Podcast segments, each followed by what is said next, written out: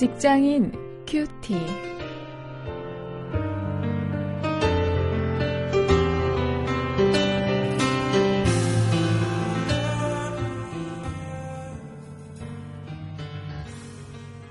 여러분 안녕하십니까? 9월 1일 오늘도 여러분과 함께 말씀을 묵상할 저는 원용일 목사입니다. 9월 이 새로운 달이 시작되었는데요. 우리가 오늘부터 고린도 전후서를 함께 나누어 보기를 원합니다. 이 사도 바울의 이 심정이 잘 드러나 있는, 그가 1년 반 동안 목회한 고린도 교회를 향한 그 열정이 잘 드러나 있는 서신이죠. 여기서 우리는 교회 공동체의 모습을 보고 또 복음의 핵심에 접하게 됩니다. 이런 모습을 통해서 우리의 삶의 현장에 어떻게 이 말씀을 적용할 수 있을까 한번 고민하면서 함께 고린도서를 살펴보도록 하겠습니다.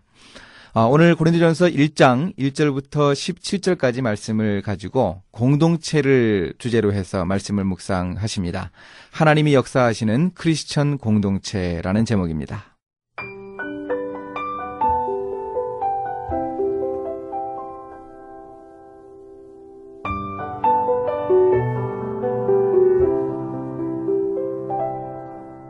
하나님의 뜻을 따라 그리스도 예수의 사도로 부르심을 입은 바울과 및 형제 소스데네는 고린도에 있는 하나님의 교회 곧 그리스도 예수 안에서 거룩하여지고 성도라 부르심을 입은 자들과 또 각처에서 우리의 주 곧 저희와 우리의 주 되신 예수 그리스도의 이름을 부르는 모든 자들에게 하나님 우리 아버지와 주 예수 그리스도로 쫓아 은혜와 평강이 있기를 원하노라.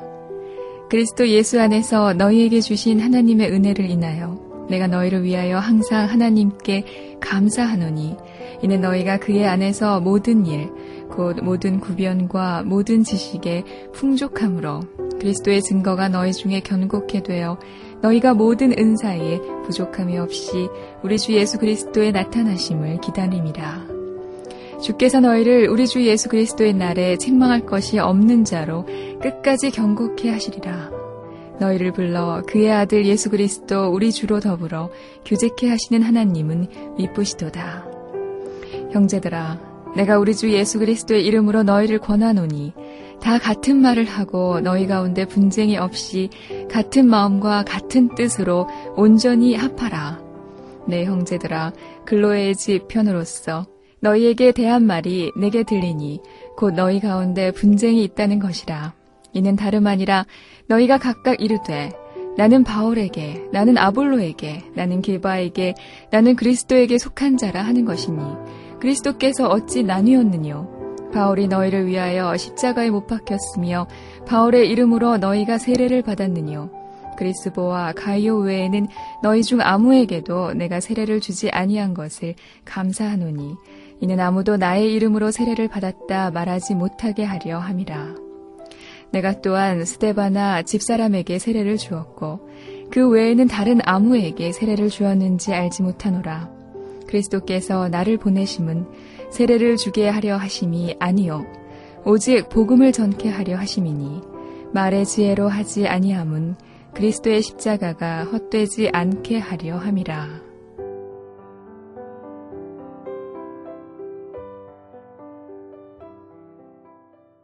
고린도 교회에 편지를 보내는 사도 바울은 그 인사말을 통해서 고린도에 있는 하나님의 교회를 이루는 성도들, 그들이 누구인가 지적하고 있습니다.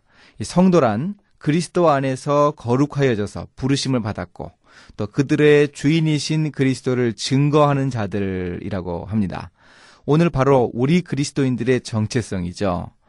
우리는 과연 이 성도의 정체성에 부합하고 있는가 확인해 볼 수 있기를 원합니다. 다시 한번 말씀을 드리면 그리스도 안에서 거룩하여져서 부르심을 받았고 그들의 주이신 그리스도를 증거하는 자들, 이들이 바로 우리 그리스도인 성도들의 정체입니다. 이제 4절부터 9절에는 그 성도들 속에 역사하시는 하나님의 모습을 보여줍니다. 이 바울이 고린도 교인들을 향해서 감사하는 이야기가 여기 기록되고 있는데요. 성도의 삶이란 자신의 삶의 순간순간 역사하시는 하나님의 은혜를 발견할 때 의미가 있다고 합니다. 하나님은 성도들이 세상이 끝나는 날 최종적인 구원을 받을 때까지 견고하게 세워주시는 분입니다. 그리스도와 교제하게 하심으로 성도로서 살아가는 데 필요한 모든 일에 부족함이 없게 역사하시는 분도 바로 하나님이십니다. 한마디로 얘기하면 우리의 삶 속에서 늘 역사하시는 분이십니다. 우리의 일터에서도 여전히 역사하시는 분이 바로 하나님이십니다. 이런 고백을 우리가 오늘도 주님께 드리면서 일할 수 있어야 하겠습니다. 이 성도들을 향한 바울의 기도를 우리가 10절부터 17절에서 볼 수 있습니다. 하나님의 은혜로 살아가는 성도들이지만 그들에게 문제가 없는 것은 아니었습니다. 고린도 교인들이 그렇고 또한 우리들이 그렇죠. 우리가 하나님의 은혜로 살아가지만 반드시 문제가 있습니다. 그런 문제들을 가지고 바울이 기도합니다. 고린도 교인들을 향해서 바울이 감사한 후에 기도한 내용은 대표적으로 분쟁이었습니다. 바울, 아볼로, 게바, 심지어 그리스도파까지 나뉘어서 그들이 다투었습니다.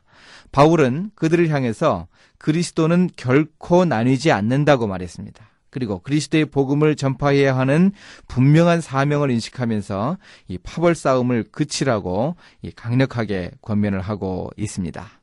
오늘 우리가 살펴보는 말씀 속에 그리스도인이 누구이고 세상 속에 살아가는 우리의 모습이 어떤 모습인가 우리는 확인할 수 있습니다. 이 성도의 정체, 그리스도에 인해 정체에 대해서 우리는 확인을 하면서 우리들의 삶 속에 늘 역사하시는 하나님, 또 우리들의 문제, 여러 가지 어려움이 있지만 그 가운데도 하나님이 권면해 주시고 우리를 치유하려고 하시고 우리를 책망하시고 하는 모습을 통해서 우리를 세워주는 모습, 그 모습이 바로 우리의 삶입니다. 오늘 본문을 통해서 그것을 확인할 수 있기를 원합니다. 이제 말씀을 가지고 실천거리를 함께 찾아봅니다. 이 주님께 성도로 부르심을 받은 나는 이 그리스도를 증거해야 하는 사명을 가지고 있습니다. 과연 이 사명을 인식하고 있는가 돌아봐야 합니다. 또 하나님의 공동체에도 문제가 있는 것을 분명히 인식해야 합니다. 우리 공동체에는 어떤 문제가 있는가? 혹시 우리 가운데 어떤 분쟁이 있지 않는가, 파벌이 있지 않는가, 이 그리스도의 이름으로 그것을 고치고 해결할 수 있어야 함을 우리가 분명히 기억하면서 기도하면서 노력할 수 있어야 하겠습니다. 이제 함께 기도하시겠습니다. 하나님, 제가 성도로 부르심을 받은 존재임을 잊지 않겠습니다. 제 삶 속에서 역사해 주시는 하나님의 그 인도하심에 늘 순종할 수 있는 믿음을 주시옵소서. 예수님의 이름으로 기도했습니다. 아멘.